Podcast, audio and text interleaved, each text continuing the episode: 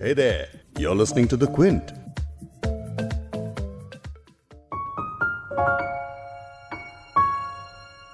सितारों से आगे जहाँ और भी हैं अभी इश्क के इम्तिहा और भी हैं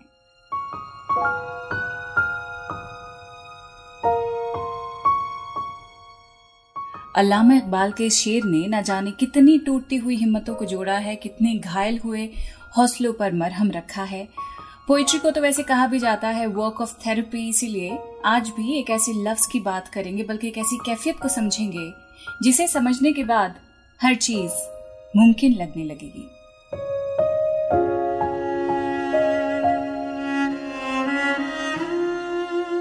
द क्विंट और क्विंट हिंदी पर आप सुन रहे हैं उर्दू नामा मैं हूँ फबेहा सैयद। आज उर्दू नामा में हम समझेंगे मुमकिन लफ्ज के बारे में, जिसका मतलब है पॉसिबल और पॉसिबिलिटी को कहते हैं इम्कान। आज आपके लिए कुछ ऐसे अशार जमा किए हैं जिनमें शायरों ने ज़िंदगी को मुमकिन बनाने की वजूहत बयान की है।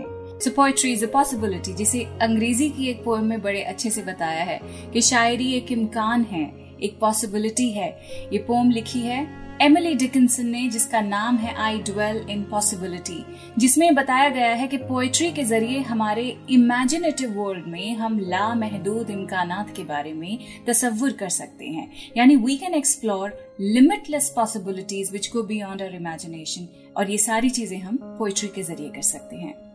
एक लाइन में समझे तो इस पोएम में कहा गया है कि शायरी से हमारे तस्वुर को पर लग जाते हैं। पिछले एपिसोड में मैंने हसरत वर्ड पर काफ़ी बात की थी और मेंटल हेल्थ के एतबार से उस एपिसोड को आपने काफ़ी पसंद भी किया। मतलब मैंने सोचा नहीं था कि इसे इतना सुना जाएगा, लेकिन इस एक एपिसोड के लिए मुझे बहुत सारे मैसेजेस आपने इंस्टाग्राम और फेसबुक पे भेजे हैं so thank you so very much तो जब मैं खुद सेल्फ हेल्प बुक्स की जगह अपनी मेंटल हेल्थ के लिए पोएट्री पर ज़्यादा यकीन रखती हूँ सो वाई नॉट इतने स्ट्रेसफुल टाइम में फिर क्यों ना पोएट्री को थेरेपी के तौर पर लिया जाए? इसीलिए आज पॉडकास्ट में खास दावत दी है मैंने poet scholar and dear friend of mine Maaz bin Bilal को। ये अंग्रेज़ी में गजलें लिखते हैं और आज हमें एमिली डिकिंसन की पोएम अंग्रेज़ी पोएम का तर्जुमा उर्दू में समझाएँगे। मास को आपने उर्दू नामा में पहले भी सुना है जब हमने मिर्ज़ा गालिब स्पेशल एक पॉडकास्ट बनाया था। उसका लिंक आपको शो नोट्स में मिल जाएगा। तो शुरुआत करते हैं अल्लामा इकबाल की उस गज़ल से जिसका शेर आपको मैं बिल्कुल अभी सुना रही थी। इकबाल लिखते हैं, सितारों से आगे जहाँ और भी हैं, अभी इश्क के इम्तिहान और भी हैं।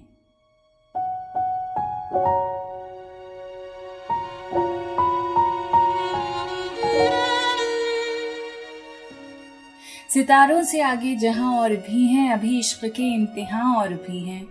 तही ज़िंदगी से नहीं ये फिजाएँ, यहाँ सैकड़ों कारवां और भी हैं। कनात न करा लमे रंगबू पर चमन और भी आशियाँ और भी हैं। अगर खो गया एक नशेमन तो क्या गम? अगर खो गया एक नशेमन तो क्या गम? मकामात आहु फुहा और भी हैं।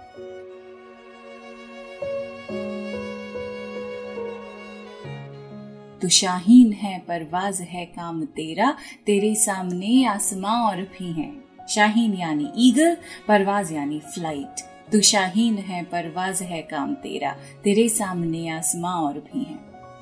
इसी रोज शब में उलझ कर न रह जा कि तेरे जमानो मका और भी हैं। गए दिन की तन्हा था मैं अंजुमन में। गए दिन के तन्हा था मैं अंजुमन में, यहाँ अब मेरे राजदा और भी हैं। सितारों से आगे जहाँ और भी हैं अभी इश्क के इम्तिहान और भी हैं। और यही यकीन ज़िंदगी को मुमकिन बनाता है। लेकिन ज़िंदगी को मुमकिन सिर्फ़ यकीन के बूते पे तो नहीं बनाया जा सकता। उसके लिए हाथ पैर कौन चलाएगा? इरफान सिद्दीकी का ये शेर कितनी सादगी से ये बात कहता है कि ख्वाब देखने के लिए बेदार होना पड़ता है। अब आप पूछेंगे कि भाई, बेदार का मतलब बताइए तो हम कहेंगे कि उर्दू नामा का एक एपिसोड अभी हाल ही में बेदार वर्ड पर हमने बनाया है। बेदार का मतलब होता है जागना या गाफिल ना रहना। गाफिल पर भी एक एपिसोड आपको मिल जाएगा। आप द क्विंट की वेबसाइट पर उर्दू नामा की प्लेलिस्ट जाकर देखें तो सही। खैर, अभी इरफान सिद्दीकी का शेर सुनिए। लिखते हैं, उठो ये मंजरे शबे ताब देखने के लिए। उठो ये मंजर शबेताब देखने के लिए कि नींद शर्त नहीं ख्वाब देखने के लिए। अब जलील आली का जो शेर है, वो भी इसी बात को अलग ढंग से कहता है। वो मानते हैं कि ज़िंदगी में बहुत कुछ हासिल करना मुमकिन है, बशर्ते उसके लिए आपके दिल में ऑब्सेशन हो।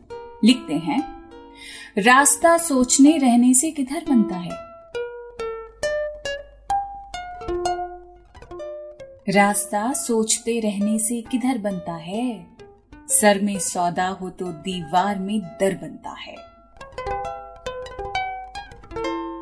सौदा यानी ऑब्सेशन दीवानगी, दर यानी दरवाज़ा। रास्ता सोचने रहने से किधर बनता है? सर में सौदा हो तो दीवार में दर बनता है। लेकिन इंसान की हिम्मत कई बार टूट भी जाती है। तो उसे आप हज़ार बातें कहें, हज़ार थेरेपी के बारे में बताएँ, किसी चीज़ से फ़र्क नहीं पड़ता है। तो ऐसे में बस ये लगता है कि दिल टूटना एक बहुत ही ऑब्वियस सी बात है it's a part of life तो दिल तोड़वाना ठीक है, गम खाना ठीक है, दिल तोड़ना और गम देना ठीक नहीं है। अब मैं आपको अपना ही तजर्बा बता सकती हूँ। अभी हाल ही में मैंने अपने कुछ बेहद करीबी रिश्तेदारों को खोया है। मतलब ये वो लोग थे जिनके अचानक जाने को मैं अभी तक एक्सेप्ट नहीं कर पाई हूँ। अभी सोचती हूँ तो मुझे कुछ समझ नहीं आता कि क्या हो रहा है। ऐसा लगता है बहुत ही बुरा सपना हम देख रहे हैं और बस इस सपने से अब आँख खुलने ही वाली है। पर ऐसा है नहीं। बहुत कड़वी हकीकत है जो दिन रात हमको झेलनी पड़ रही है।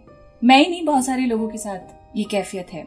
तो एक के बाद एक, दो हफ्तों ही में इतने सारे लोगों के इंतकाल की खबरें सुन ली हैं कि उस वक्त, उन दो हफ्तों में जब सुबह मैं उठती थी तो ऐसा लगता था उठा नहीं जाता ऐसा लगता था कि उठ के किसी पे एहसान कर रही हूँ मैं। रात में सोया नहीं जाता था, सारे दिन अजीब सी रेस्टलेसनेस रहती थी। फ़ोन की घंटी से हार्ट बीट तेज हो जाया करती थी पैल्पिटेशन जैसा फील होता था। भूख लगना क्या होता है, मुझे नहीं याद। आई डोंट रिमेम्बर कि उस वक्त मुझे भूख लगी हो या मैंने भूख के साथ कुछ खाया हो। बस खाना खाते थे क्योंकि सब लोग खा रहे हैं, पेट भरना है। एक रिचुअल की तरह खाना पीना हुआ करता था। मायूसी होपलेसनेस एक अजीब सी मेलंकली सी तारी हो गई थी। But then I started talking to myself that I can't afford to keep feeling this way. क्योंकि मेलंकली में भी एक तरह का सुकून होता है। आप बस उसी लूप में फंस जाते हैं, आप वही सोचते रहते हैं तो फिर ऐसा लगा कि भाई, आप किसी का ग्रीफ नाप नहीं सकते इमेजिन नहीं कर सकते हैं। और कोई मीटर कहीं नहीं लगा हुआ कि आपका ग्रीफ इतने वक्त में जाके खत्म हो जाएगा। तो जो फील हो रहा है आपको वो फील कर लीजिए। लेकिन बस एक चीज़ का ध्यान रखिएगा कि चीज़ें पॉसिबल हैं। जिन्हें खोया है उनके साथ बिताया हुआ वक्त याद कीजिए। उनके लिए बस दुआ करते रहिए। और ये ध्यान में रहे कि जब वो वक्त नहीं रहा तो फिर ये कैसे रह सकता है?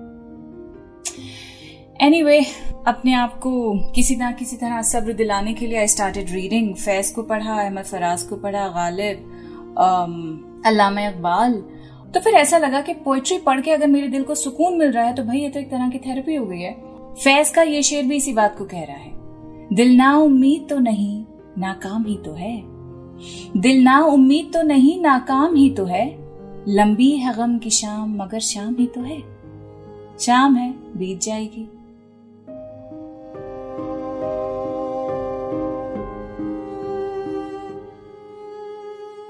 माहिरुल कादरी भी इसी सेंटिमेंट को सामने रखते हुए कह रहे हैं कि ये कह के दिल ने मेरे हौसले बढ़ाए हैं, ये कह के दिल ने मेरे हौसले बढ़ाए हैं, गमों की धूप के आगे खुशी के साए हैं।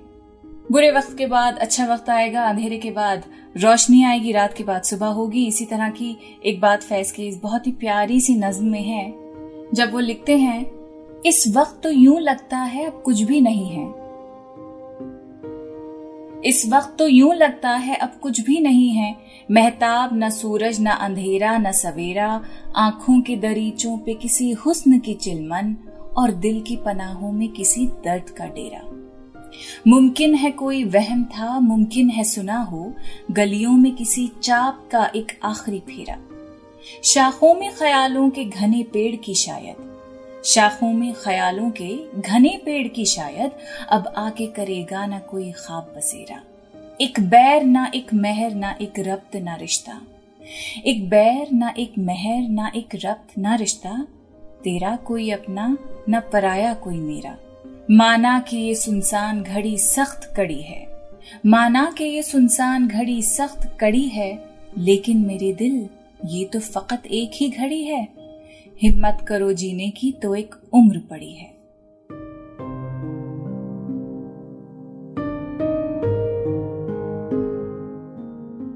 आखिरी लाइन बिल्कुल साफ़ कि ज़िंदगी जीना is an act of courage अब थीम ऑफ़ पॉसिबिलिटी पर एमिली डिकिंसन की पोएम पढ़ेंगे and my friend Maaz bin Bilal is now joining us thank you so much Maaz आपको हमने पहले भी परेशान किया था जब आपने गालिब की गज़ल हमें समझाई थी और अब दोबारा आपसे बात करना बहुत ही अच्छा लग रहा है उर्दू नामा में। आज एमिली डिकिंसन की नज्म आप हमें समझा रहे हैं। पहले हमें एमिली के बारे में थोड़ा बताइए कि किस तरह की शायरा थी, किस तरह की पोएट्री उन्होंने कही है। उसके बाद उनकी नज्म जब पढ़ेंगे, तब बेहतर समझ आएगा। शुक्रिया फबिया। इसी बहाने आज आपसे फिर गुफ्तगु का मौका मिला। आइए तो एमिली डिकिंसन की बात करें।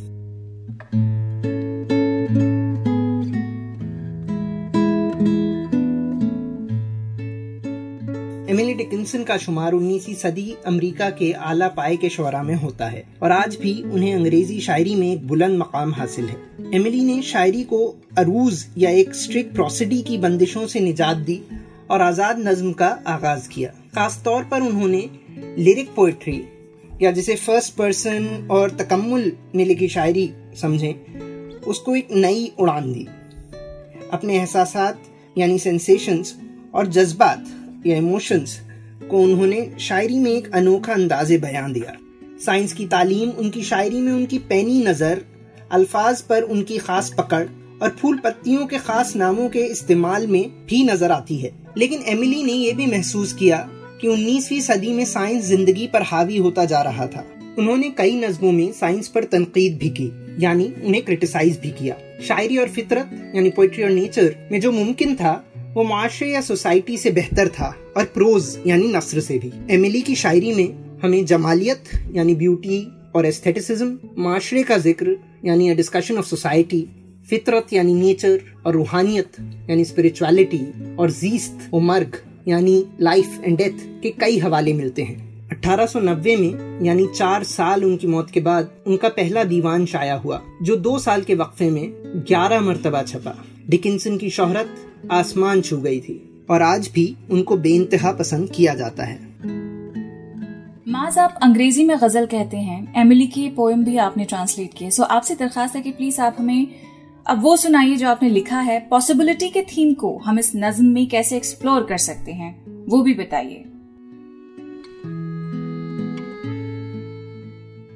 तो जैसा आपने कहा फबिया मैं अंग्रेज़ी में शायरी करता हूँ और तर्जुमा भी अंग्रेज़ी में ही किया करता हूँ। तो आपकी तजवीज़ के बाद ये पहली मरतबा है कि मैंने उर्दू में एक तर्जुमा किया है अंग्रेज़ी से। और इसके लिए आपका बहुत शुक्रिया कि एमिली डिकिंसन की ये मकबूल नज़म आई इन पॉसिबिलिटी पर आपने मेरी नज़र दोबारा डाली और मैंने इसका आखिरकार तर्जुमा किया। I dwell in possibility, a fairer house than prose, more numerous of windows, superior for doors. मैं इम्कान में रहती हूँ।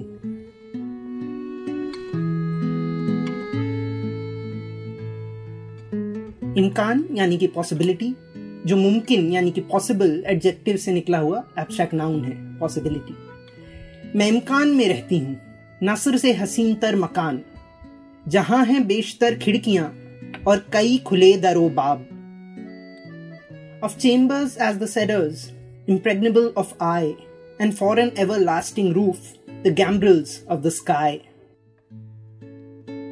बने हैं कमरे देवदार निगाह न इनके जाए पार और शहतीर आसमान बनाए एक बाम पायदार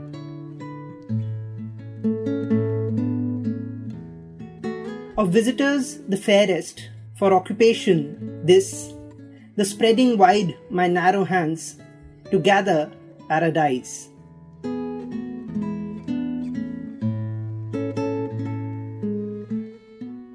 खूबरू मेहमान यहाँ और मेरा ये काम, फैलाए नातवा हाथ, चुनू जन्नती ख्वाब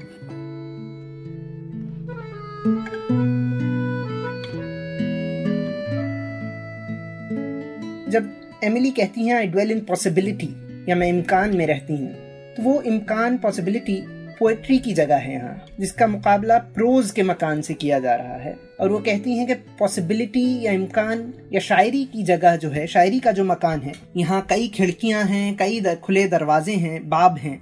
और यहाँ के कमरे जो हैं जैसा मैंने पहले कहा था कि उनकी नज़मों में फितरत यानी नेचर बहुत हमें मिलती है तो ये कमरे जो हैं इस पोइट्री या पॉसिबिलिटी की जगह के, इस मकान के, वो सेडर्स या जिन्हें देवदार या दयार भी कहते हैं उर्दू में, उनके बने हैं, जो आँखों से दिखाई नहीं देते।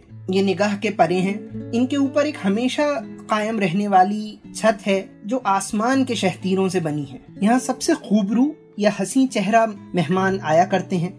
यहाँ एमिली का खुद काम सिर्फ़ इतना है कि वो अपने नातवा यानी कमज़ोर या नैरो हैंड्स को हाथों को फैलाए वसी फैलाए जन्नत को ही बटोरने की कोशिश करती हैं जिसे मैंने जन्नती ख्वाब की तरह यहाँ तर्जुमा किया है। तो एक बहुत खूबसूरत मंजर हमारे सामने पेश है। इम्कान यानी पॉसिबिलिटी का जो मकान है वो एक जंगल की तरह एक, एक शफाफ वादी की तरह खुला है। यहाँ नए ख्यालात की आमोदरफ्त है। यहाँ नसर की बंदिशें नहीं, बल्कि शायरी की इम्कान है। यहाँ सब कुछ मुमकिन है और यहाँ सोसाइटी यानी माशरे को जन्नत बनाया जा सकता है।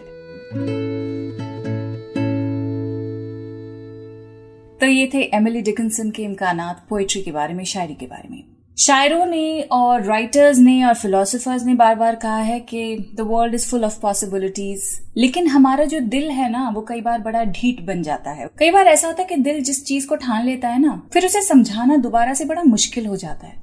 ये वो जंजीरें हैं जिनमें हम खुद जकड़ लेते हैं अपने आप को। मजरू सुल्तानपुरी भी यही बात कह रहे हैं। लिखते हैं, देख ज़िंदा से परे रंग चमन जोश बहार, कि जिस कैद में तुम हो उससे परे एक बहुत ही खूबसूरत चमन है।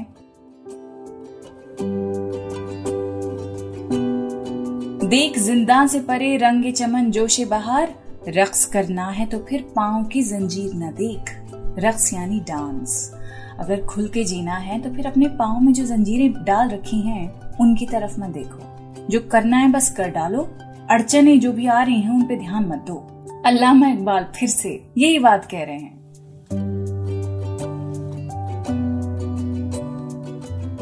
गुलामी में नाकाम आती हैं शमशीरें, न तदबीरें। गुलामी में नाकाम आती हैं शमशीरें, न तदबीरें। जो हो जौक़ यकीन पैदा तो कट जाती हैं जंजीरें।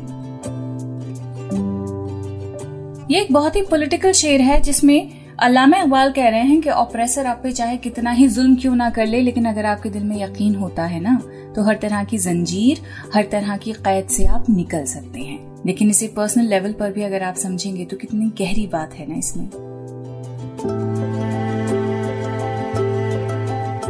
यकीन मिलने की देर है, और वो यकीन आप कैसे लाएँगे, कहाँ से लाएँगे, वो आप पे छोड़ा।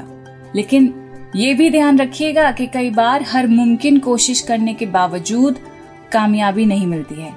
और अगर ऐसा कभी हो तो साहिर का शेर काफ़ी होना चाहिए आपके लिए। जब वो लिखते हैं, वो अफसाना जिसे अंजाम तक लाना ना हो मुमकिन। वो अफसाना जिसे अंजाम तक लाना ना हो मुमकिन, उसे एक खूबसूरत मोड़ दे के छोड़ना अच्छा। उर्दू नामा का एक खूबसूरत मोड़ भी अब आ गया है। कभी आपसे इजाज़त लेती हूँ। अगले हफ़्ते ज़रूर मिलूँगी। And you please take care of yourself